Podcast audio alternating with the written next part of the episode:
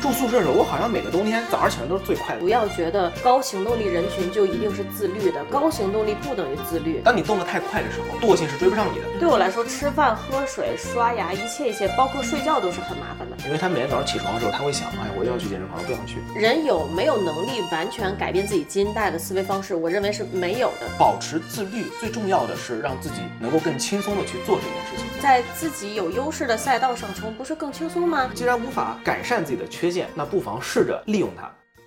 Hello，大家好，我是低智力单线程直立灵长类生物王阿姨。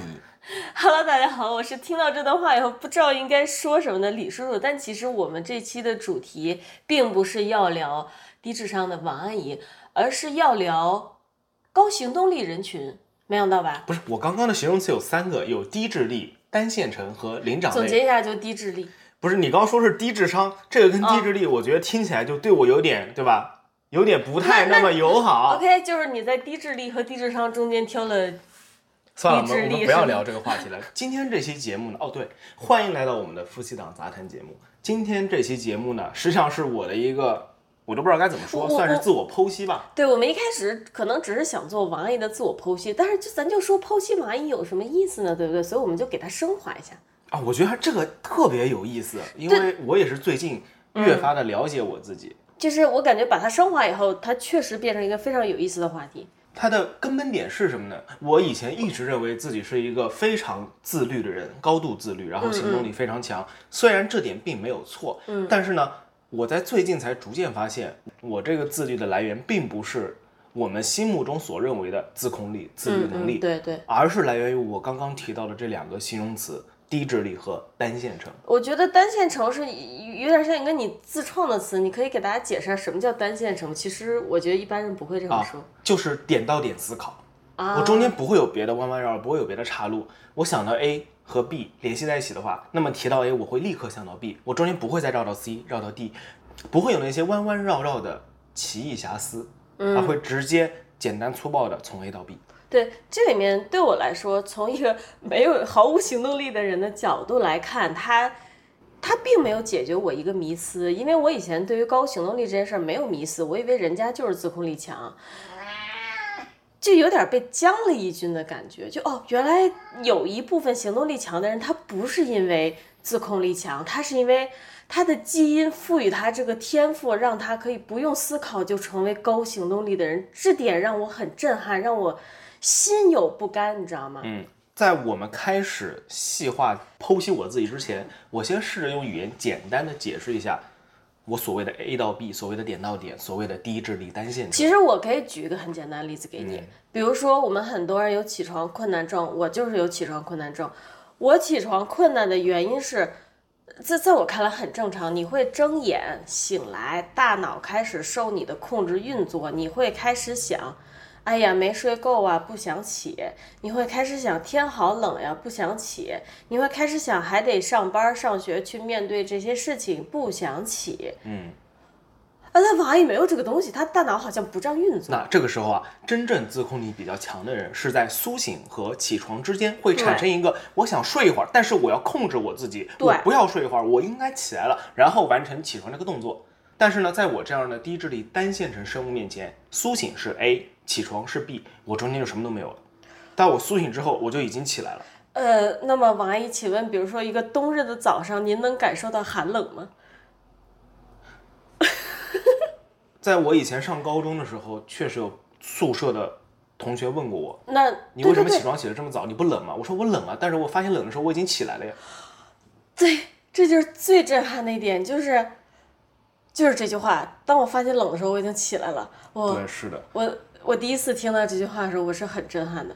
我以前没有觉得这有什么问题，然后我一直以为我，觉得问题老大了。对，是我后我现在也觉得问题老大了。那么我是怎么发现这个问题的？是因为我一直都丢三落四，很多很多年以前就开始丢三落四。我以前在国内上大学的时候，曾经在一个学期之内丢了五张银行卡，不愧不愧就是因为是你啊！我在认识你之后已经好很多了，就是因为之前吃过的那些亏。就是半年丢一张卡，平均一个月丢一张呗。不是，原因也特别简单。那时候的 ATM 呢，国内 ATM 是你把卡插进去之后，然后他会先吐钱给你，然后再把卡还给你。那我百分百就会把卡忘掉的。拉不出屎来，赖包坑呗。你好复杂哦，所以我觉得就是，你知道，就美国那种设计特别棒，他会先把你得先把卡给拿走，才能拿到钱。一般人不会把钱给忘掉吧？对，日本也是先拿卡和小票，然后再拿钱。我不知道国内现在 ATM 有没有改，如果有改，我觉得是很好的，因为可能连我这种人都会忘。当然，我那个时候呢，不只只是银行卡，还有手机壳儿，然后手机串儿、钥匙。人是如何单奔儿丢掉手机壳的？是这样的，就是带着手机壳儿手感不太好嘛，有的时候坐下来就会把手机壳儿抠下来，然后放边上拿手机玩儿。啊，天哪！总之，我丢过很多东西，我自己也对自己 深恶么不把自个儿痛绝。丢了呢？丢不掉呀。哎，我跟你说，我真的想过这个，但为什么我不会把自个儿丢掉，或者我不会把衣服丢掉，不会把内裤丢掉？因为我永远带着它们，永远穿着它们。嗯嗯，于是我开始分析剖析。对，然后我开始丧心病狂的精简我自己的装备。其实我们现在可以很淡定的坐下来跟大家聊说啊，王阿姨的这个基因带给她的优势就是使她不用思考就成为一个高行动力的人，好像这是一个很有趣、很轻松的话题。但其实这个话题能走到今天，是因为我们俩以前并不知道它跟高行动力有什么关系。我们以前单纯就是王阿姨丢三落四，做什么事情都好像带不了脑子，就不断的吵架，每天都吵架。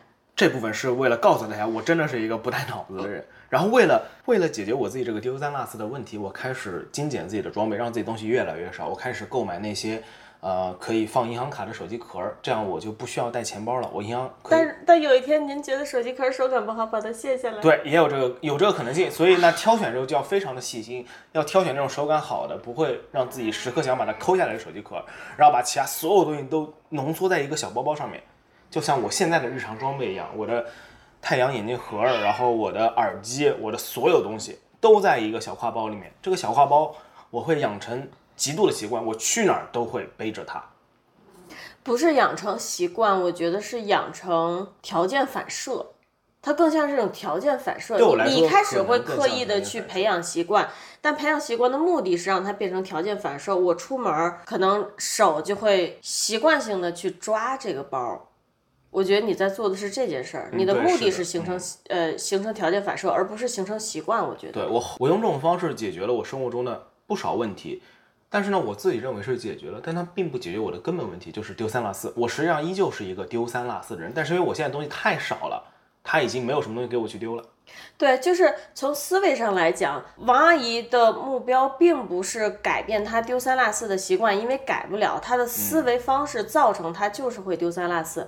比如说我的思维方式就造成我哪怕不刻意去培养习惯，不刻意去做任何事情，我基本是不会丢东西的。我百分之九十五的时间是从来不丢东西的。嗯，这就是人和人大脑上的区别嘛，就是你 DNA 里带的这些东西。所以我们俩在不断的争吵中，我认识到的一件事儿就是，你没有办法改变他的思维方式，你没有办法让他变成一个为了不丢东西，我每天出门之前提醒自己检查重要物品，这个思维是培养不出来的，只能是最终他培养自己去把出门拿每样东西变成一个肌肉记忆。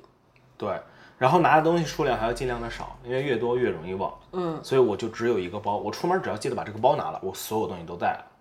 对，所以就是说，像换包什么这种事儿，就与您无缘。对，是的，我是永远都只用一个包，然后我的设备是永远都是坚持越少越好。我不讨厌多余的设备，因为东西一多余，它就会吃灰，它一吃灰，我就会把它忘掉。这也是给一些可能跟王阿姨比较相似的朋友们提供一个防止自己丢三落四的思路，就是精简。然后呢，我在逐年的解决自己生活中这种不带脑子的问题的时候，我突然发现我似乎可以利用这一点。嗯、怎么？当然，以前我自己本身没有意识到，我只是在下意识的利用这一点，就是所谓的不带脑子这一点。怎么讲？其实就是由于我不带脑子，所以我培养习惯是比较轻松的。我不需要每一次去做一件重复的事情的时候，都告诉自己，当这件事比较简单的时候，我觉得我可以比较轻松的去把它刻进我的 DNA。呃，我对这件事儿的看法就是，咱们打比方，我们家猫现在在用一个呃电动的饮水机嘛，嗯，然后其实这个饮水机是我在洗，一个礼拜大概要洗两次，然后我会觉得这个工作很烦，但我又必须得做它，因为它得拆卸很多部件儿，每样都得很细致的给洗一遍，防止有水垢生成，嗯然后呢再把它们组装回去，再给放回去。咱俩的区别就在于我做这件事儿的时候，我就会不断的想，好麻烦，好麻烦，好麻烦，因为我会去规划，比如说我洗这个饮水机的时候，我得先拆它哪一部分，先洗它哪一部分是最高效的，是最干净的。我会经过这一系列思考，就导致这个事情在我看来就变成一个很麻烦的事情。但你不会，你只会 A 我要洗饮水机了，B 它已经在水池子里了，动手洗完，C 它已经装回去了，你知道吗？对，是的，所以我现在也是在学习王阿姨的这种方法，就是说下次我在洗饮水机的时候，我第一个反应可能是好烦，但我会跟自己说，你就不要想它，你直接现在你就做一件事儿，把它放在水池子里，嗯，然后你现在就做这一件事儿，就是你把它拆开洗干净放回去。对，确实，我尝试以后，它在我主动的放弃思考的时候，会让这个事情变轻松。但因为我本身是一个想很多的人，所以我每次还要经过一个主动放弃思考，就是跟自己说，从现在起，李叔叔，你不要思考它了，我还要经过这个步骤。嗯，它是我们两个的区别。其实我也是会思考的，只不过思考的节点稍微有点不一样。嗯，如果是特别小事儿，我可能就直接就，我甚至不用放弃思考，它就不会出现。是的，它 就让我很生气这个，思考是不会出 现的。很生气。嗯但如果是一件比较大的事情，在事情开始之前，我会进行一个集中性的思考。怎么说呢？就是呃比如说这件事嗯情要花很长的时间，就比如说是健身，或者是呃减肥、控制饮食。哦，你说的是这种大范围的，而不是说举个例子啊，我每天做我的减脂餐，或者是早上去健身房之前，我是不会思考的，但不代表我决定我要在接下来的一年到两年之内做这件事之前，我不会思考。它的问题就在于，我也会做这种大规模的规划，在你要开始做一个像是类似一个 project，嗯，一个项目一样的事情之前，你肯定会去规划，因为我超爱规划的。但是在这个同时，每天早上我起床要根据自己的规划去健身房，要根据自己的规划去开始学语言，比如说的时候，那些想法又会回来，就你还是会思考。我我其实很难理解你怎么会，因为明显听过我们节目的朋友都知道。王阿姨并不是像她说的样，真的低智商、低智力，对不对？她会思考一些很深层次的东西，所以你是如何跳过这种小事不思考的？我真的非常的羡慕。我也不知道，确实很难解释。我确实非常难解释，就是从我自己的经历出发，它就是当你动得太快的时候，你的惰性是追不上你的，就这么一个感觉。对这句话，我觉得很经典，它很神奇。如果你行动的足够快，你的惰性都追不上你。对，这就是一部分啊，一部分高行动力人群的。天呐，让人好羡慕啊！真的好羡慕。我举个很简单例子啊，像我这样的人，并不是说惰性它就不存在，它也存在。我同样会懒，我也会想你在什么时候会懒啊？会会。举个很简单例子啊，你可能会觉得非常匪夷所思。比如说我今天早上要去健身房撸铁，嗯，当我起床之后，我就下意识的把事儿都做完了，我就已经出门了，我都快跑到健身房了。这个时候，我发现我忘带耳机了，嗯，这是我不能接受的，我就会回来拿耳机。嗯但是如果我再跑回来拿耳机，这个时候我的惰性可能就追上我了。哎，这个耳机不想，去这个耳机不就是因为你是智障造成的吗？就 哇，你说的这个逻辑无懈可击。对啊，就是说它既给你带来了好处，也带来坏处啊。在这个时候，我的惰性是有可能会追上我的。这太离谱了，这不就是反应慢半拍吗？对，就是反应慢慢拍。就比如说我之前说的，冬天起床能起得非常快。我在上学的时候，上高中的时候，就是两脚一踢被子，砰儿就起来了，然后就爬下床有，点不想理你。跑去想洗脸了。这时候我觉得我操，怎么这么冷啊？想回去再睡会儿，但这时候冷水都扑到脸上了，算了，已经清醒了，就起来了。就是你，你不去预见前面的事情，我是一直在去预见前面的事情。比如说，我躺在床上还在被窝里，我就预预见到了我出被窝一定会冷，嗯然后可能同时还预见到了我洗澡的时候热水一关又会冷，冬天的早上，就我会去预见这些事情，然后预见会让我很难以往前走。由于我的大脑过于简单，我是不会预见的。啊天哪！但是我有可能会做一件什么事情呢？就是在冬天快来临之前，我可能会集中性的思考，这个冬天我要不要每天早起？我知道，在冬天来临之前，一名姓王的棕熊开始思考你他妈！我要不要冬眠。如果我觉得我应该早起，我也不知道，可能是一种潜意识吧。那我身体就会就会这么做。我我觉得我的潜意识是你你的意思就是入冬之前，王姓棕熊告诉自己，今年冬天不冬眠了，下了这个决定以后，王姓棕熊入冬以后，确实每天不用思考就能起。它并不是每次都生效的，但是我觉得可能这个运作方式对我来说是比较有怎么说呢，比较有效的。就举个例子啊，我之前也说过，如果第二天有事儿，我睡之前意识很强烈，哦哟，第二天七点钟有事儿，我得七点钟起，我会在六点五十九的时候就醒。这两天也是的，这两天我每天大概六点五十九到七点零五十分之间。这五分钟之内，我都会自然醒，哪怕闹钟没有响。我其实这两天已经完全不上闹钟了，因为我七点钟肯定会醒，肯定会醒一次。今天也是，我七点钟醒了一次，然后又睡到了大概八点钟不到。我们思维展开啊，我突然有一个很奇妙的想法，就是 X 战警是真实存在的。比如说，你的超能力不就是心理暗示吗？我也不知道，我觉得可能算是吧。我不懂这到底是为什么。这个可以解释为什么我早上能准点写，但它确实无法解释我做事之前脑脑子就是完全放空空。是的，我我也不理解为什么你的脑子放空空，可能就是我很震撼。但是我有意识到这一点，并且我也试着去利用这一点。所以呢，我给自己总结了一套就是所谓集中思考的方式。我在开始一件长线程的事情，需要持久的投入精力的事情之前，我会自己做一个计划，嗯，会把它思考的尽量详尽，嗯，这样呢，可以让我在之后的过程中完全不用思考。怎么怎么会呢？虽然我完全不会思考不是啊，怎么会呢？就比如说，比如说你制定一个计划，它非常的详尽，它囊括了我第二年要开始准备健身了。那我这一年中我要给自己做哪些饭？我要按什么规律？不是不是这。个，而是我每天做饭大概花多少时间，我有没有办法每天投入这么多时间，会不会影响我们两个日常生活？我的日常作息要不要调整？特别是关于日常作息，我每天要什么时候去健身房？因为我是慢慢养成一个习惯。那它包不包括我每天出门都要戴好我的耳机呢？不用，因为它已经绑在一起了。啊，哎呦天哪！我今天叹了几次气了，我脑疼。是的，我的耳机已经绑在一起，所以这个是不需要思考的。那么那天为什么会忘呢？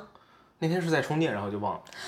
一般来说，耳机摘下来会，耳机摘下来会直接放回包里。我每次忘耳机都是插在那儿充电，所以我拿起包就走，我根本不会想里面有没有耳机我也不会想里面有没有钱包。你知道吗？这就是人和人思维的区别。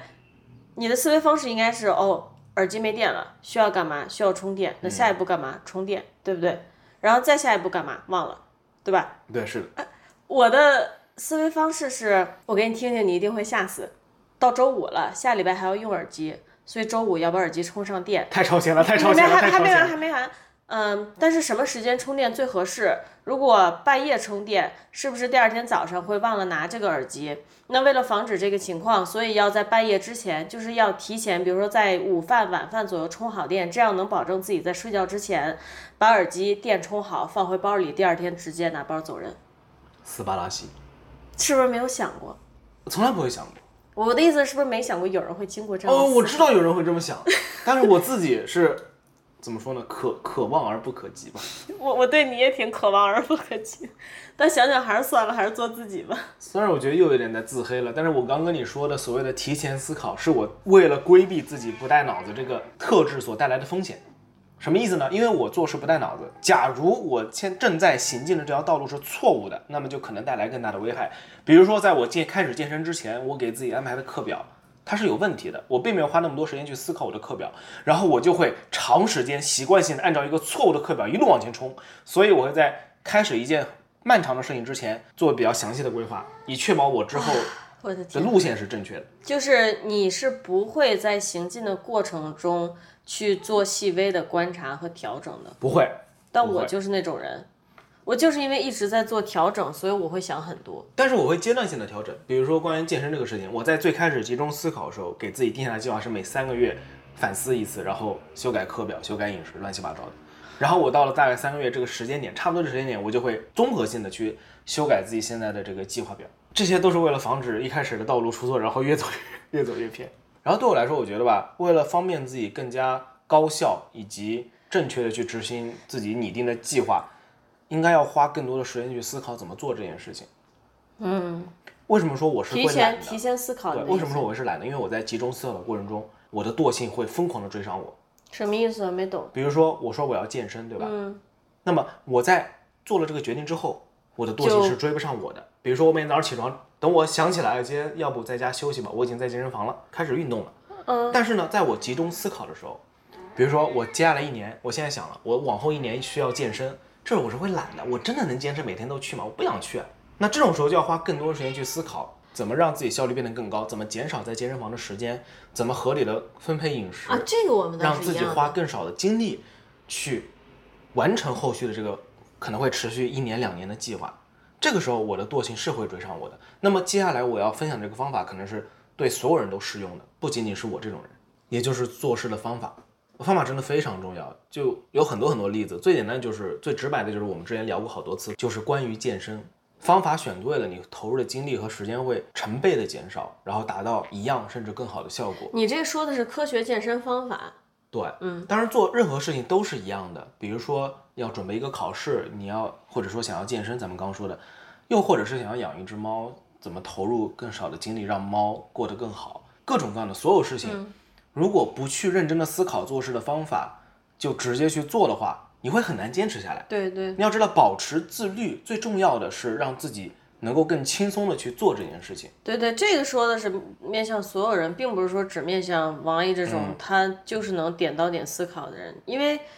如果不提前规划好的话，在尝试的过程中会需要做很多不适合自己的尝试，那这种尝试就会拖慢我们努力的脚步嘛。对，用我的方法来解释的话，就是如果这个事情你给自己安排的做事方法不科学，每次都要花更多的精力、更多的意志去执行它，那么你被惰性追上的可能性就会大大提高。对，而且你会逐渐厌恶这件事情。但如果找对了方法的话，反而可能会让人喜欢上自己在做的这个尝试。对，除此之外呢，还有一个就是给自己预设几个节点，去综合性的反思。我当初设定的方法和我这几个月之间的体验有没有什么偏差？我是否要修改我往后做事的方法？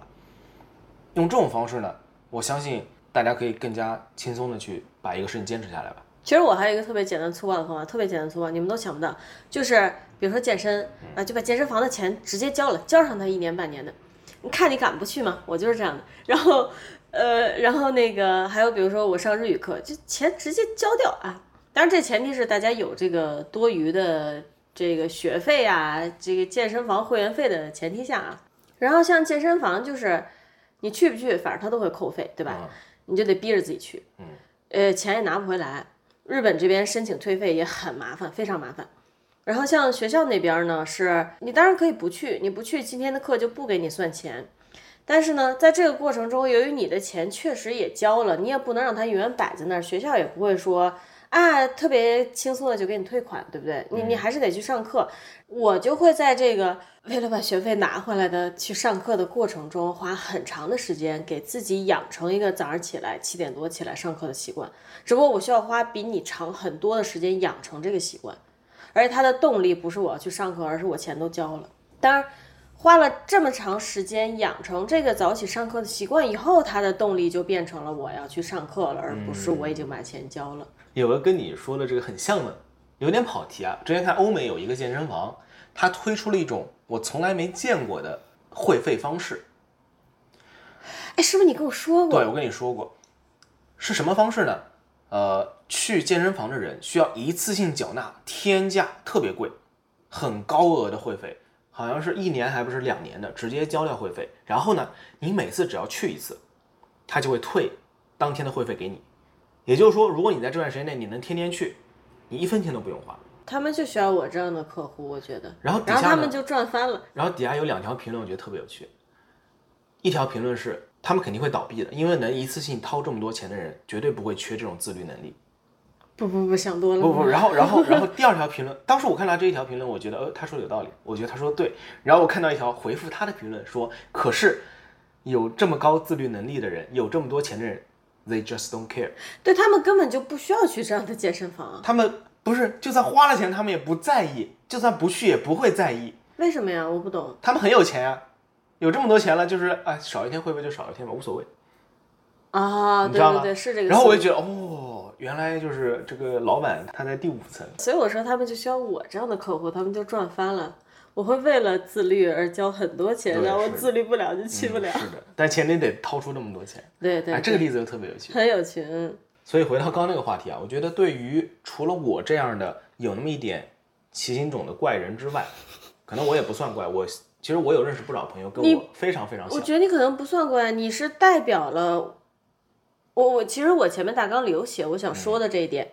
如果大家只是突然听到这期节目，听我们聊王阿姨这样的人，说她只能做点到点思考，可能会觉得他是奇形种。但这样的人，实际上可能我们日常生活中经常接触。为什么我们日常生活中接触到这样的人时候，不觉得他是奇形种的原因是我们看到的是他表象表达出来的行动力，我们大多数时候只会羡慕，因为我们深入不到他行动力背后的原因。你单看你表面这个高行动力，肯定不会觉得你是奇形种，只会觉得你牛逼啊。那实际上，在我了解你后，我觉得你是有点怪的，哎，是的，在在我了 解。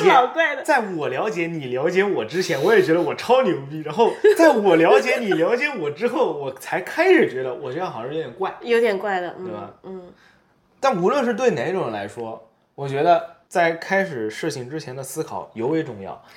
嗯，呃，对于容易被惰性追上的人群来说，给自己打鸡血是非常有必要性的。对对对，在开始一件事情之前，集中性思考，给自己把鸡血给打足。一开始跑得快一点，惰性会很难追上你。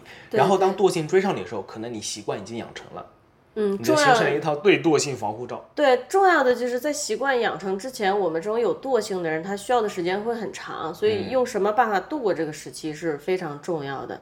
其实我刚才说，我觉得你有点怪的原因是，在我看来啊，人类这种生物，它应该是能具备百分之百控制自己思考的能力的。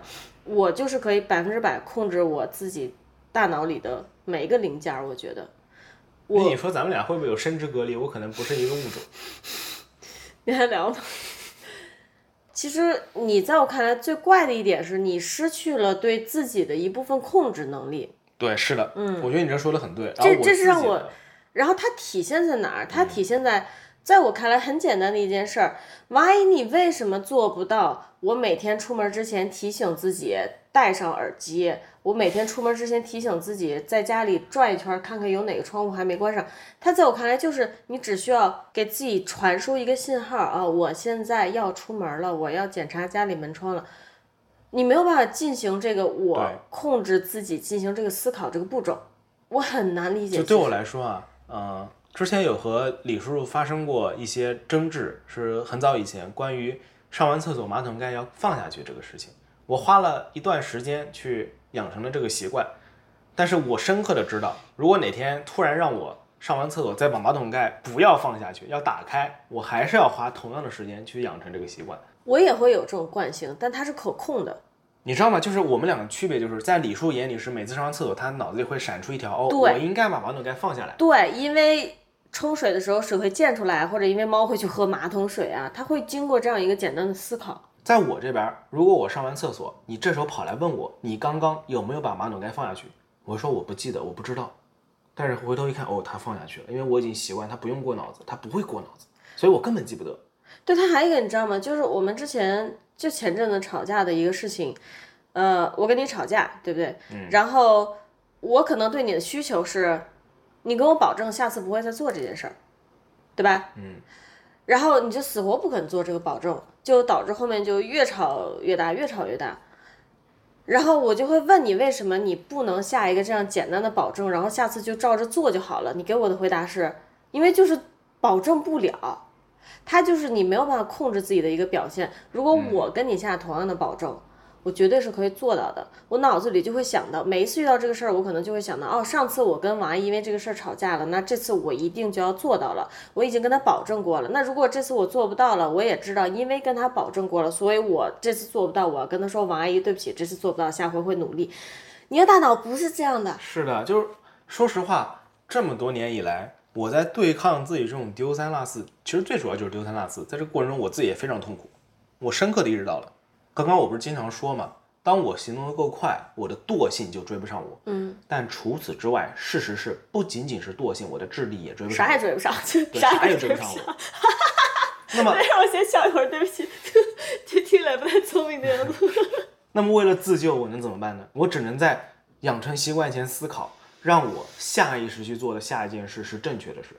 嗯，这样就算我的智力追不上我，我也能做出正确的决策。我们前面可能聊了很多都是这种点到点思考，他甚至不是点到点思考，他是点到点行动了，因为你没有思考过程，对吧？嗯该讲都是点到点行动的优势，真的行动力很强，就是你一天能达成的事情是我的很多倍，但他的缺点就在这儿了，对，他问题很大。是这样的。那么既然刚刚讲到行动，咱们下面来聊一聊行动。那先聊聊我自己，还是简单的剖析一下，就像我刚刚说的，呃，对我来说，惰性追不上我，所以我的身体是比脑子动得更快的。包括遇到一些其他事情，我的身体可能也是比脑子会行动得更快一点。虽然咱俩认识这么多年了，我知道你这个人不是不能思考的一个人，你是能进行深度思考的人。但是每次当你说思考追不上行动的时候，我都好想嘲讽你不是的，是这样这样的，我当然是可以进行深度思考，但我需要切换一个开关。啊，这样就很这样就很好懂了。就是我平时说话的时候有两种模式，还是特别明显的，我觉得挺嗯，明显的。对对对，跟我熟悉认识我的人都能很明显听出来，哦，现在老王进入了一个认真模式。啊，对对现在老王是在轻松模式。对，就是我如果进入认真模式，我就是进入集中思考期了。就你这个人，在我看来真的很怪。其实上周还是上上周，我们有在跟家里的妹妹聊留学的事情，然后因为是自己家里的妹妹嘛，我就想说啊，我们两个轻松的来跟她聊一聊就好。我是可以在既聊正经话题的时候，又把自己调整成一个轻松的状态。然后我本来也是期待王阿姨可以这样做，因为她大家听我们的播客啊是知道的，她平时聊天还是挺放松的一个状态，很逗，对不对？我还跟她说了，我说咱们今儿就轻松地聊啊。结果好家伙，一开始聊留学，咵嚓他就切换成他那个严肃状态，跟领导开会一样，我人傻了，怎么说呢？我这这一一下就严肃起来了。虽然跟你说了啊，我们今天就轻松地聊，但你好像就做不到，你就只有这两个模式，嗯对，轻松扯皮模式和一到正事儿百分之百就是开会。玩游戏带团的时候打嗯那个魔兽世界，我的团员也说过，说一打本就是在 BOSS 你怎么打本也这样？你好讨厌。是的，在 BOSS 死之前和 BOSS 死之后像两个人，就是在正儿八经就是攻略的过程中就特别严肃、特别认真，然后 BOSS 一挂就又变回那个傻逼了，你知道吗？你老怪了，你老怪了啊！到现在接受你这种人的存在了，好吧？但这个其实不适用于所有人，我现在也意识到了，其实更多真正的自律人，他们是用别的手段、别的方法去帮助自己，正儿八经的控制自己。或者说，你可以管那些人叫自律人，你只是高效人，你不是自律人，你也自律，你的自律的是成本比不也不是，你自律成本比人家低太多了，啊，这倒也？是，对，是。嗯，那么下面就说一说别的。那么如果不是像我这种就身体动得这么快的人，让智力和惰性都追不上的人，我觉得也有一些可以分享的一些我技巧，觉得有很多，有很多，对，有很多。我觉得第一个最重要的，对我来说，我这么多年来总结下来就是不要试着去坚持，什么意思啊？试着去习惯。啊啊，对，是的，是的，我们在做一件事的时候，如果每次都想的是我要坚持，我要投入精力去做这件事情，会让坚持它变得非常困难。但如果你能习惯它，把它变成一个流程上的一个时间节点，对对对。它可能就会轻松很多。它听起来可能有点虚啊，或者说可能有点抽象。它实际就是我们不要想着做这一个项目的目标是坚持到结尾，而是想着只需要坚持到一个养成习惯的节点。对，我自己感觉这个会让人轻松很多，这个会让你的大脑意识到你需要坚持的时间变短了。以前你会觉得可能一直到这件事情完成都是靠我坚持，你的大脑就会切换成一个我每天都很累，每天都要坚持的状态。但是如果你只是想着我坚持到一个节点，后面养成习惯以后，你的大脑会觉得很轻松哦。其实我只需要坚持一个月，它能让我未来的一年都能持续的做这件事，哎，一下就轻松了。这是一个啊。还有一点呢，一个很简单的例子，会有人去坚持每天刷牙吗？不会，对吧？哦，我会我会会我会，啊，是吗？我讨厌刷牙，对不起，我每天刷牙这个例子举的好像不太可以。我今天我今天已经三十四了，但每天起来还是要跟自己说，这今天必须得刷牙。其实绝大绝大多数人他不会去坚持每天刷牙，因为他已经形成了一条任务线中的一个普普通通的节点。人们会在习惯性的早上起床之后刷牙洗脸，因为它和起床、吃早饭、上班、出门，嗯，这些事儿，它形成了一条链，一条任务链，你这个它成了中间的一个点。就是你这个例子，对于大部分人来说，我觉得它是能明白的，也能理解的，也适用的。但是对我这种人，就咱俩其实属于两个极端。你是行动力的极端，我是懒惰的极端。但我懒惰不是因为我懒惰，而是因为对我来说，日常生活中的吃饭、刷牙、穿衣，乃至喝水，嗯，都是很麻烦的事情。我。到这个年纪，依然上面这一件事儿没有一件是靠本能在做的，而是靠这顿饭不吃人要死了，好麻烦，好麻烦，真不想张这个嘴，但是得吃饭。我是没有特别多的美食欲的，刷牙也是好麻烦，但是牙得刷，不刷这个牙可能会变坏，未来可能会有更多的后果，还是得刷。喝水，说你就是想太多，对，就是每件事之前都会想。我很讨厌这些事情，他们没有一件是我想干的，也就是说，我得督促自己去干。喝水好麻烦，还得占用时间，还得去倒水。你可能想象不到有人是这样的，但这个可能确实我是这样。我连对我来说，吃饭、喝水、刷牙，一切一切，包括睡觉都是很麻烦的。我觉得睡觉很麻烦，因为我入睡很难，我要花时间躺在床上。这个我其实有感受到。我的生活中做起来简单的事情和你是不一样的。我的生活中做起来简单的事情是，比如说我看到一个人，本能的不用费多大劲儿就知道他在想什么，他在感受什么，然后我本能的就知道怎么去应对。这个是我做起来很简单，就是只有思考这件事儿对我来说非常简单。我每一秒都在思考，你不是的，你每一秒都在行动。我们两个是非常极端的。嗯嗯。你没想到吧？我真的我很讨厌喝水，其实有时候，很难理解。维持生命的每一件事，在我看来，我现在在思考，我现在正在思考，但是思考的大脑动起来了，也没有得出什么结论。总之继续吧，就是从我的经验出发，想要把一件事刻入 DNA，就把它和另外一件已经刻入 DNA 的事情尽量联系在一起。哎，对，这个老对的，嗯，我觉得这个能非常快速的帮助，至少是我形成一个习惯。嗯，比如说购物袋儿，我有个购物袋儿，我经常出门就忘记带了。然后我就把它形成一个记忆，比如我把它取出来，东西清空之后，嗯，我会把它叠起来，然后再直接塞回包里，让它回归我的背包。你在说什么鬼话？每次都是你老婆给你叠。哎，我这还还在过程中，就算不塞回包里，时间紧，我也把它就放在那个咱们出门口的鞋柜上。这样我拿包的时候，我必定能看到它。我只要能看到它，我就能想起它。这也是我自己做的一件事情。有些东西我如果容易忘它，我尽量把它放在我肉眼可见的地方。其实你在讲的是高行动力人群丢三落四的应对措施啊，也是后面有点跑到这儿了。对，但其实我想讲的还是怎么养成这个习惯，就是怎么把它绑定在一起。那就比如说我们家有猫嘛，我们家养猫，那我早上怎么记得喂猫呢？就是把它绑在一起，起床，起床完了之后刷牙洗脸，刷洗脸完了之后。呃，我会上个厕所，上完厕所之后，我会称个上个体脂计，然后这些做完之后呢，就要进厨房了。进厨房之后呢，就是给猫弄吃的，给猫弄完吃了以后呢，猫会过来吃东西，所以呢，我就去淘屎，因为这时候它的马桶肯定是空的。但是呢，有的时候我们家的猫半夜会疯叫，疯叫以后呢，就会把猫猫关到次卧，有个小屋，这种时候我就会经常性的忘记给它淘屎，因为这里面的流程被打破了。就是如果他早上不是被关在里面的，我就会记得淘屎。哎呀，挠头了！这思考模式难道不应该是我们家猫已经十九了，这么大年纪已经被关在屋里一晚上了，我得立刻去检查它的状况，然后想到它已经几天都便秘了，我赶紧看一下它有没有拉大便。呃，如果我在屋里多坐一会儿，我是能想到这一步的。就这种链条，它有它的优点，可以帮助人们快速的养成习惯，但同样有它的缺点，特别是对于我这种人来说，缺点非常大。举个简单例子，啊缺点非常明显，非常大。比如说，一旦中间有些什么急事儿打断了这个链条，你就回不去了。比如说我回家之后，我来讲，有一天王阿姨下班买菜回家，走她正常的这个流程，然后在她回家以后的第一件事，我喊她，我说。王阿姨，你快来，你快看闺女，就是我们家猫。哎，它现在好可爱。它看猫就会忘了锁门。对，是的，因为我的正常流程是 流水线打破了。啊，对，开门、关门，东西放地上，锁门，然后，然后就是拖鞋啊，把那个衣服都脱掉，该挂挂好，然后该弄弄好，然后把鞋子放回鞋柜，回头锁门。过程当中如果出一个什么事儿，就被打破了。我每天从咱们家大门路过的时候，比如说在家里啊，东收拾收拾西收拾收拾，路过那边的时候，我就会看一眼。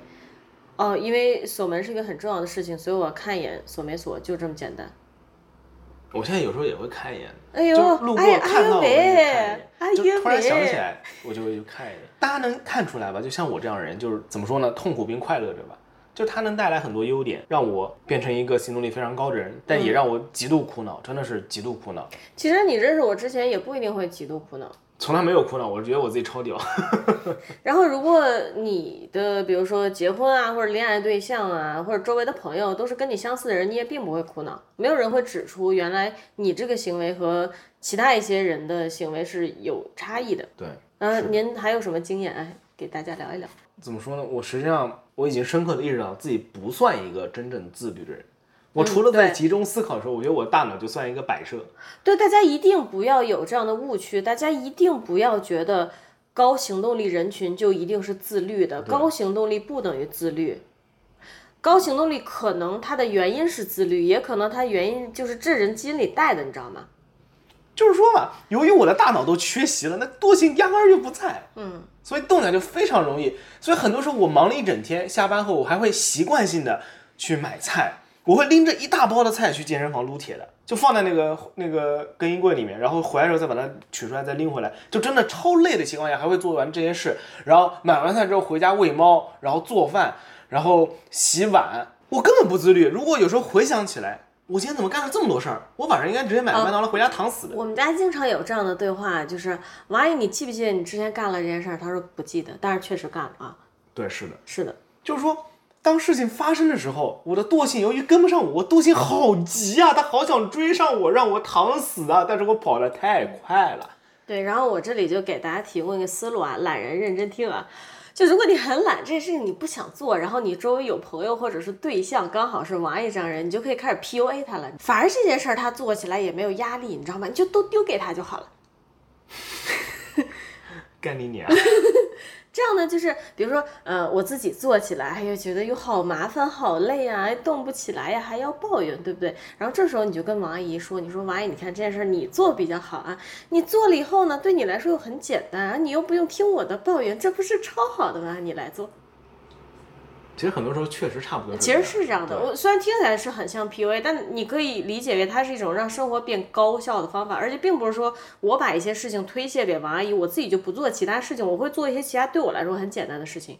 就有的时候吃完饭嘛，这样来说吃完饭应该是李叔洗碗，因为是我做饭的。但是李叔习惯经常性就是吃完饭之后他会躺一会儿，嗯我觉得这很正常。有时候我也也想躺一会儿，但我对这个的需求没有那么高。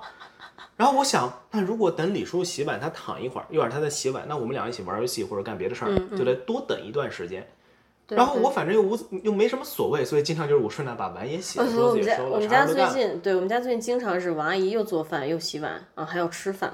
我讨厌的事情她全做了，但是不是说我真的在推卸责任？我们家还有很多很多事情是王阿姨到现在基本没沾过的，比如说洗衣服啊，然后换床单儿啊，收拾屋子、挂衣服这些乱七八糟杂事儿，其实一直都是我在干，我也嗯不会说这些事情对我来说不麻烦，我不会抱怨的。我实际上是比较，我也不知道算不算向往吧，我还真不知道。如果我真的成了有什么好向往的你不是你向往我向往真正的自律人。那样很累，你这样不是超好的吗？那我我是这样的，就我深刻的意识到，每一种人都有自己面临的是的，困困境。对，就像围城一样嘛，就是外面人想进去，里面想出来。你现在可能觉得你作为一个基因高效人，我们叫他基因高效人，基因里带的，对吧？创了多少新词汇了这一期？你作为一个基因高效人，你可能觉得，如果我能像真正自律人一样，既能进行细致的思考，又能达到高效，是最好的。那可能我不会像现在这么快乐吧？怎么说呢？不是想成为那种人嘛，就单纯的想体验一下，哦，就是围城那样的。你看我的生活，我也不知道该怎累吗就按。我我的基因决定我不怎么长胡子，好吧，就是不长胡子长一点，长一点。啊，一一点点。那我很想体验一下络腮胡的这种帅气，嗯，不是说非常想成为真正的自控人，但就是很好奇，也很想体验他们是怎这样样，生活教给你一个方法，你可以现在去横店做群众演员，他们会赋予你一个胡子。丢，不是这种感觉，你懂吗？嗯是那种真正属于自己的胡子。哎，不要跳过这话题，这个跑题了。所以我觉得正儿八经的自律人应该是他同时面临两个问题：思考和行动，而不像我你只有面临行行动对对而没有思考。那么他们是在每一次惰性来袭的时候，用自己的思考战胜惰性，然后导致结果就是去行动。对，是意志力使他走向行动，而不是鸡使他走向行动。他们的大脑是应该能做到全程参与自己的思维过程的，在惰性来敲门的时候，可以在比较短的时间内去思考理由、方法，做不做、怎么做，然后让理性去战胜惰性，并做出合理选择，然后对行动。对对，这是我畅想中的真正的自律人，which is not me。这也是我畅想中的自律人。我们两个都不是这类人。不过我相信很多人应该都无法做到这么完美，做到这样的完美自就控能力算能做到完美自律，也应该会有其他的问题。因为如果大家能做到，网上就不会有那么多教人如何自律的小视频了。对对对，那么既然大家都不是那样的完美人类，但是我们的听众也许有可能有这样的完美人类啊。那针对如果不是那样的完美人类，我们应该去怎么做呢？应该怎么让自己的行动力变得更高呢？我先说一下感想啊。首先，人有没有能力完全改变自己基因带的思维方式？我认为是没有的，就是没有，这是一个事实。对我没有办法成为王阿姨这样点到点思考的人，王阿姨也没有办法做我这样的细致的思考和感受，就是做不到，基因里带的。但是人有没有办法去通过向别人学习，在某一定程度上改变自己的思考方式？我认为是可以的。比如说，我是一个永远进行细致思考的人，但在参考完王阿姨的想法和做法以后，我是可以告诉自己，哎，这个猫水盆儿现在要洗了，不要去想那些乱七八糟的。如果觉得很麻烦，先开一个视频。让自己投入到视频中，不去想那些很麻烦的事情，然后洗你的猫水盆儿，很快你就会发现，哎，开心的视频也看完了，水盆儿也洗完了。你是可以在一定程度上让自己去做改变的。它更多是学习的是方法，而不是思维模式。我觉得，对我当然不是说把我的这种不带脑子的思考方式推给大家所有人，我知道这是完全不科学的。我是想根据一些我在这么多年之内养成习惯这个过程中总结出一些经验，把不同的对策推荐给不同的人群。嗯嗯，那举个最简单的例子，比如说我知道有些人他们脑子动得非常快，动得非常快，让他们可以很快的理清思路，但同时也会让他们很容易陷入纠结，纠结会成为阻碍他们行动的一个对一个非常大的阻碍。瞻前顾后，对，那这种情况应该怎么做呢？那我觉得像我自己，我有的时候也会面临这样的情况，我会拿张纸把所有的条件都写下来，用一到五去评分。嗯，举个例子，我今天想吃麦当劳还是想吃肯德基？我现在陷入了纠结，我非常的纠结，这不是一个我用脑子简单想就能想出来的事情。嗯，我可能要花呃什么二十分钟、半个小时去纠结一个事儿，我很讨厌这种情况。那怎么办？我拿个纸写下来啊，麦当劳有这个，可能就有那个啊，麦当劳有那个，可能就有那个。这个想吃吗？一到五，嗯，我觉得给四分，那个给三分，然后这个多少，那多少，那多少分，然后两边分数加起来，哦，麦当劳得分高，我去麦当劳。这又涉及到另外一个人群，就是你该说的这个例子，咱俩这样的人是可以做到的，因为在我们心中对很多事情就是会有一个喜好上的评分，嗯，但还有另外一部分人群，我的朋友有这样的人，比如说麦当劳和肯德基，他都列出五样东西，每一样评分都是一致的，也也确实有这样的人，没有，呃，我后面还有第二点呢。大部分人，我说完这种方法，如果认真去做了，也会面临这样问题。在这种情况下，我告诉他直接抛硬币，因为在你心目中呢，已经把所有的条件都列下来了，所以实际上选哪个真的都一样。你已经想了如此透彻了，那就抛硬币吧。我想的是另外一个思路，你先说抛硬币，然后抛到哪儿是哪儿。对，其实很多朋友都会说非常好，就是说这种做法非常好，很快的结束他们的纠结和犹豫。很有趣的一点是，我有时候在纠结和犹豫的时候，然后也是呃列出一二三四五，通过这个方式选择，也选择不出来的时候，我会我也会抛硬币，但我抛硬币的目的是，比如说肯德基和麦当劳中。我自己以为我两个都想吃，但抛硬币如果抛中了肯德基，我会很不愿意去。这时候我就知道原来是麦当劳。啊，也可以，但无论如何，这个做法都可以帮助你比较快的得出想去那个结论。嗯，对我来说超简单，我就是永远选第一个。第一个，我脑子里冒出来第一个想法。对，这个也是，就是如果我也按你的思考方式，永远选第一个，然后第一个刚好是肯德基，我就会知道哦，原来我喜欢的是麦当劳。第一个我不愿意去，我最后还是会去麦当劳。当然，对我这样的脑子比较简单人来说，我这说的是事实啊。更多的时候，我会直接行动起来吧。一般人可能是脑海里先冒出我想去吃肯德基，哎，不对，那我也有点想吃麦当劳，然后进入了纠结的环节。对我来说，当我脑子里冒出我想吃肯德基的时候，我可能已经在朝那边去了。等到再冒出，哎，我果然还是有点想吃麦当劳的时候，我可能就直接转弯就去麦当劳了。就是说，很多人会在纸面上先思考，我想去这个还是去那个，我是到店门口才会去想这个事儿，是这样。你好怪呀！那你会不会有那种，哎，我是去美国还是墨西哥呢？哦，我已经到了美国，发现我想去墨西哥。没有那么蠢了，我靠，当然不会那么蠢了，真的是。当然这是一种啊，就大脑非常快，容易陷入纠结的时候，以我的经验出发，我觉得这么做会比较好。因为当你真正纠结的时候，大部分情况都是你是内心中知道这两个选项，他们的权重可能真的差不多，嗯，一直在纠结，这种纠结就是没有必要的，可能真的选哪个都一样。我的思考尽快结束纠结是人们需要做的事情。那我的思考方式是，很多时候你纠结是不知道原来你心里深层次的地方已经做了选择了，其实已经做了选择了，只是表面上你大脑并不知道，所以还在纠结。然后像刚才说的那些什么选一还是选二啊，然后抛硬币啊，其实都是帮你触及到你深层次的那些深层次已经做好的那个选择。嗯，我是这样想的，然后这样就会让它变得容易很多。除了想的特别多的人，还有一类人群是惰性非常大的人。嗯，不但容易被惰性追上，而且惰性的拳头特别硬。其实我会想说，是不是所有的惰性高的人都是像我一样，只是想得多呢？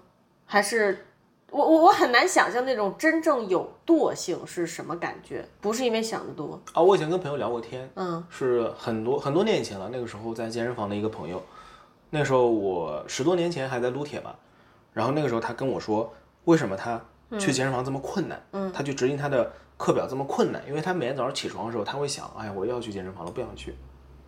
躺在床上就在想，我不想去。对。但我的想法是，是我躺在床上就不想去，但原因是去了还要换衣服，换衣服回来也要换衣服，然后还要准备好水，准备好鞋，准备好耳机，就是是这一系列你能想到的东西，让我觉得很麻烦，导致我不想去。可能有些人像你这样，我想知道那位朋友他没有，他不是这样的，他是他就是不想去健身房，他就是不想去健身房。有没有可能是因为他想到健身房的环境觉得很憋啊，或者就真的没有没有任何细致思考吗？好像没有，就是不想动。哎，我不想动，不想去健身房，想去健身房我不不想起来。呃，我们后来讨论这个问题，我发现如果把一件相对遥远的事情或者相对复杂的事情，把它拆分成一件件小事，会让人很容易战胜惰性。比如呢？就是说，把一个庞大的惰性，把它拆成一个个小惰性，一个个战胜。比如说，我早上起床躺在床上，我就想我不想去健身房，这时候我先不要去想健身房，我先起床，然后我起床之后我也不想这个，我在刷牙，我在吃早饭，我在洗脸，我把这些事儿全都做掉，慢慢的到了我要去健身房的这个关口了。你到这个关口的时候，可能你衣服也已经穿好了，东西都已经带好了。这可能真的只是面向真正懒，而不是因为过度思考而懒的人。因为对于过度思考人来说，你起床时候思考的那些不想去健身房的原因，和你准备出门的时候思考那些原因是没有变化的。嗯，你起床的时候就会因为去健身房还要准备这个准备那个，回来还要洗澡，还要多洗一份内裤什么乱七八糟内衣，觉得麻烦才不想去。等到你要出门的时候，这些嗯问题依然存在，你还是要去健身房，还要洗澡，还要换鞋，还要多洗一份内衣，多洗一份衣服，所以我才不会想去。那除此之外，我还有一个方法，但我不知道对你来说可行不可行呃，我其实我有找到合适自己的方法，嗯，啊。但是你可以说，我就想，如果对于像你这样的人，那么是不是应该在事先进行更加透彻的思考，得出这个结论，然后当你每一次遇到这些再思考一遍的问题的时候，直接拿出自己当时思考的结论，告诉自己，OK，我们已经证明过了，所以我现在应该去行动。不是啊。对我来说，最有效的方法一就是花钱，月费交齐，啊，这样你这个月少去一天就是亏的。操，第二个就是告诉自己，这是你必须要做的事情，你不能每天在家里懒惰下去。人生要有目标，你要一点一点去达成你的目标。你不达成目标，你就是一个烂人。我是要靠这种方法激励自己，就是目标不是去健身房，而是做一个积极向上的人。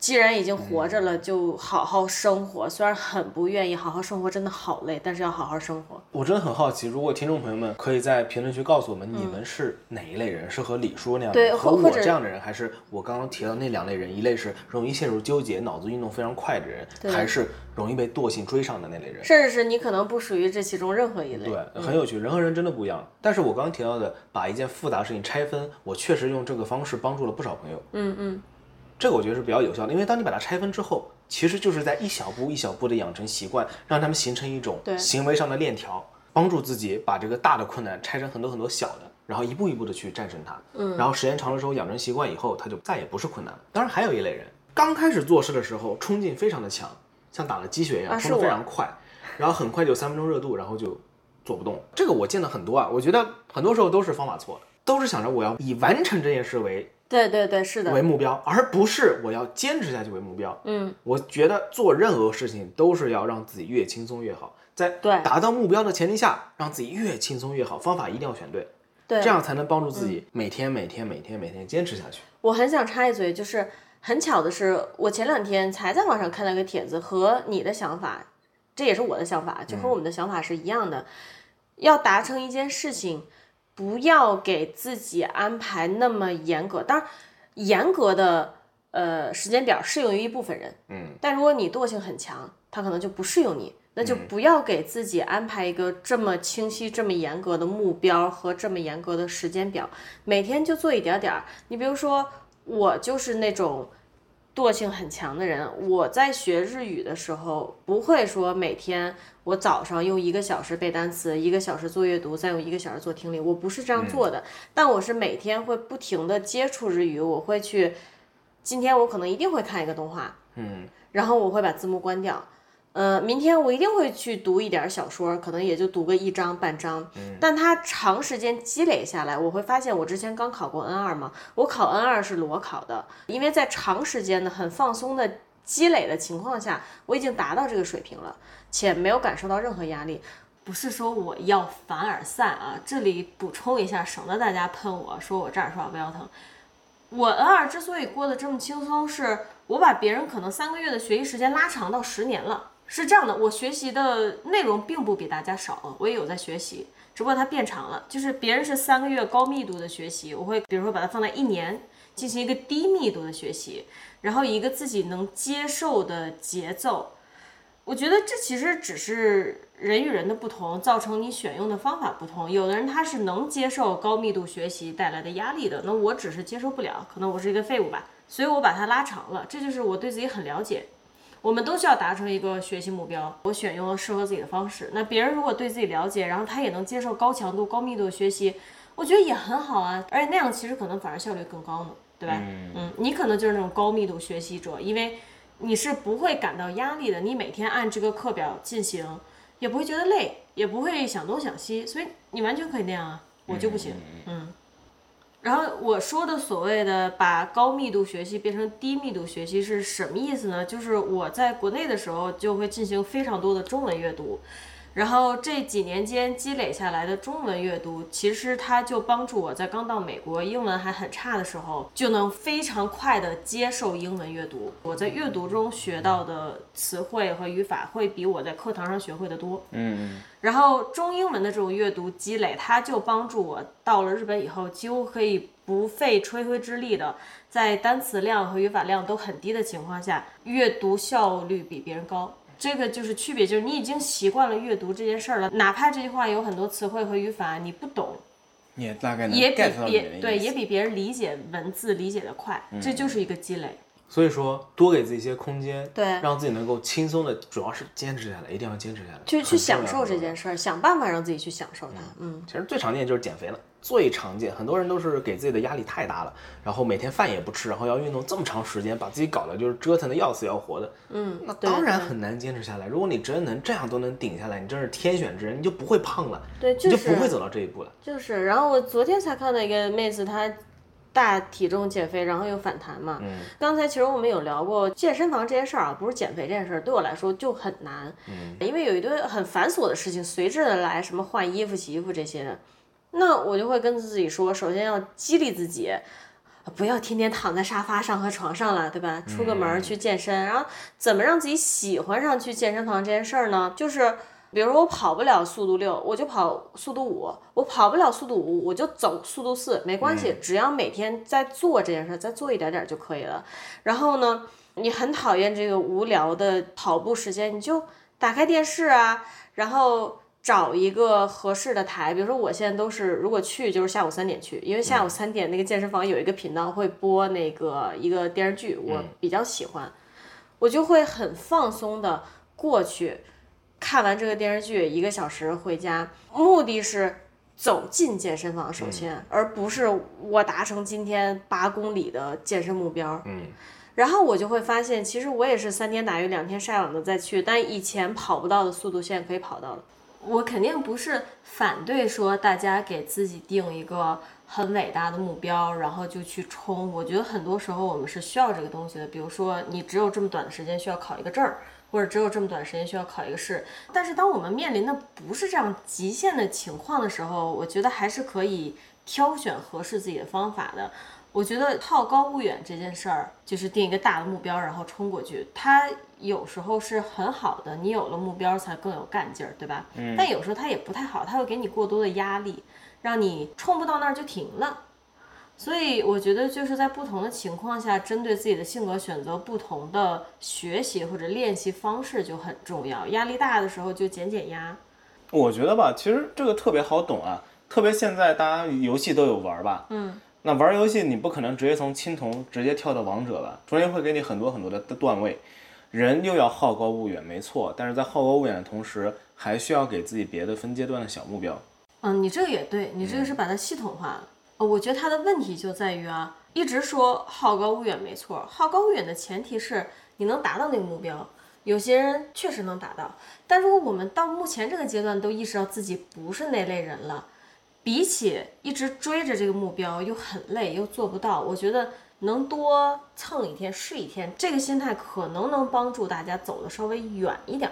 我就是能苟一天是一天，然后苟了很多天以后，发现哎，好像苟了很长时间，你知道吗？好吧。只要能健下来，什么都好。那比如说，听众朋友们可以每个礼拜一都去健身房啊，这个动一动啊，刚好李叔叔和王阿姨更新了，对吧？一个小时，哎，时间刚刚好，超得意。对，听完以后也不用要求自己，哎，我再跑两个小时，没有必要啊。对吧？然后再养成一个比较好的习惯，对吧？然后我点赞评论，然后再转个发，哎，然后今天的运动就结束了，哎，多好呀！当然，另外一个，另外一个，我觉得很多时候问题并没有出现在人们自己身上。嗯，不是意志力的问题，而是有一些客观原因。啥意思呢？我觉得好多人就是也是关于什么健身减肥啊，然后除此之外还有什么工作，还有养成一些日常习惯。你都哪儿遇见的这些人呀？就是网上看的呀，乱七八糟的，吃不好，喝不好，睡不好，什么事儿都做不好。嗯，对，这种就属于一种客观原因。对，这也是一个我觉得思路上就错了。为了达成这个目标而严苛的遵循这个时间规划，哪怕是自己状态已经很差了，不要这样。把自己状态调整到最好，再去适量的做是最好的。还有一个，我确实觉得在很多情况下要和自己和解。如果确实做不到，不要那么强迫自己，没有这个必要。减重，让自己更加轻松的前行。你可以细致的说说吗？打个比方。人和人天赋就是不一样的，有些事儿可能学霸做起来就是这么容易，但我们这种学渣做起来就是这么困难啊。对，那和我想的是一样的，就是。冲也是要冲的，但是我觉得在自己有优势的赛道上冲，不是更轻松吗？与其花时间在一个自己不擅长的事情上不断尝试，不如把这个时间拿过来用来先找到自己擅长什么，对，然后在这个赛道上尝试。举个最最简单的例子，很多家长鸡娃的时候，可能孩子确实是没有。嗯，背书 K 书的天赋的，我甚至不能说这是学习天赋，我觉得是背书和 K 书的天赋。嗯，在填鸭式的早期教育中，家长会一遍又一遍的告诉孩子，你怎么就没法做到养成这个学习习惯？你这个习惯怎么就是做不好？那学习怎么就学不好？对，但可能真的不是习惯的问题，而且他可能能养成习惯，但他可能没有办法用这个方式养成习惯，他可能需要换一个方式，不要照搬别人家的这种学习模式嘛。这我觉得就是说。可能不是你的问题，你需要换的是赛道。就比如说，我从来不是死背书的那种人，但我学习成绩一直挺好。它原因就是我日常中是会积累的，哪怕学校老师不让我看书的时候，我课外也会看杂书。嗯，然后哪怕学校禁止你看杂书的时候，我也会去看一些乱七八糟的，包括日本漫画。但其实这些最后都会回到你身上。比如说，我现在阴差阳错的命运生活安排我来到日本了。哎，我之前看那些杂书，它突然都有用了。嗯，没有一件事情我认为是白费的，就是人生中你做的每一件事情，正确错误与否，最终都是你自身的一个积累。嗯，它会在某一天回到你身上的。我觉得这个对我来说是一个很轻松的模式，不一定对所有人都适用。在这期节目的最后，我要真的感慨一句，对我来说，我的呃上学的那几年之内，我一直在纠结于自己这个丢三落四的问题。嗯，那如果我没有认真的去思考自己，利用起自己这个缺陷，嗯，可能我也无法成为一个像今天这样行动力这么高的人。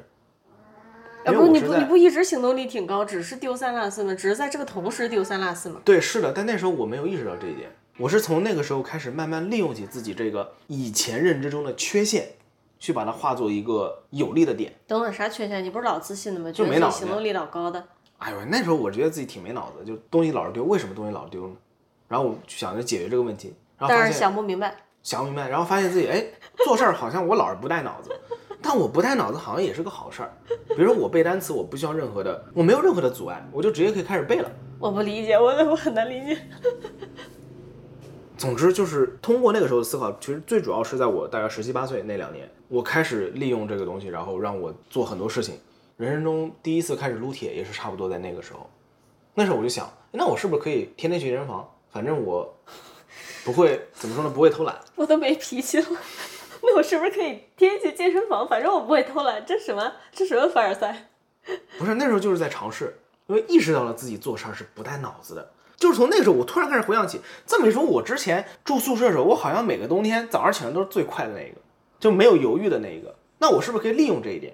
我学到的非常重要的一点就是认知到自己的那些缺点，因为这个世界它不是黑白分明的，每一个缺点它都可能在别的场合转化为一个优点。就是凡事都有其两面性，这是很普通的一个。既然无法改善自己的缺陷，那不妨试着利用它，让它在给你带来困扰的同时，至少再带来另外一些嗯好处对好处和收益。也是到节目尾声，我想总结一下啊。其实，首先，我觉得今天这个节目，如果大家听完能 get 到一件事儿，那就很 OK。这个是针对那些自己行动力比较差又不喜欢这个状态的朋友们的，那就是也不用因为这个而过度自责。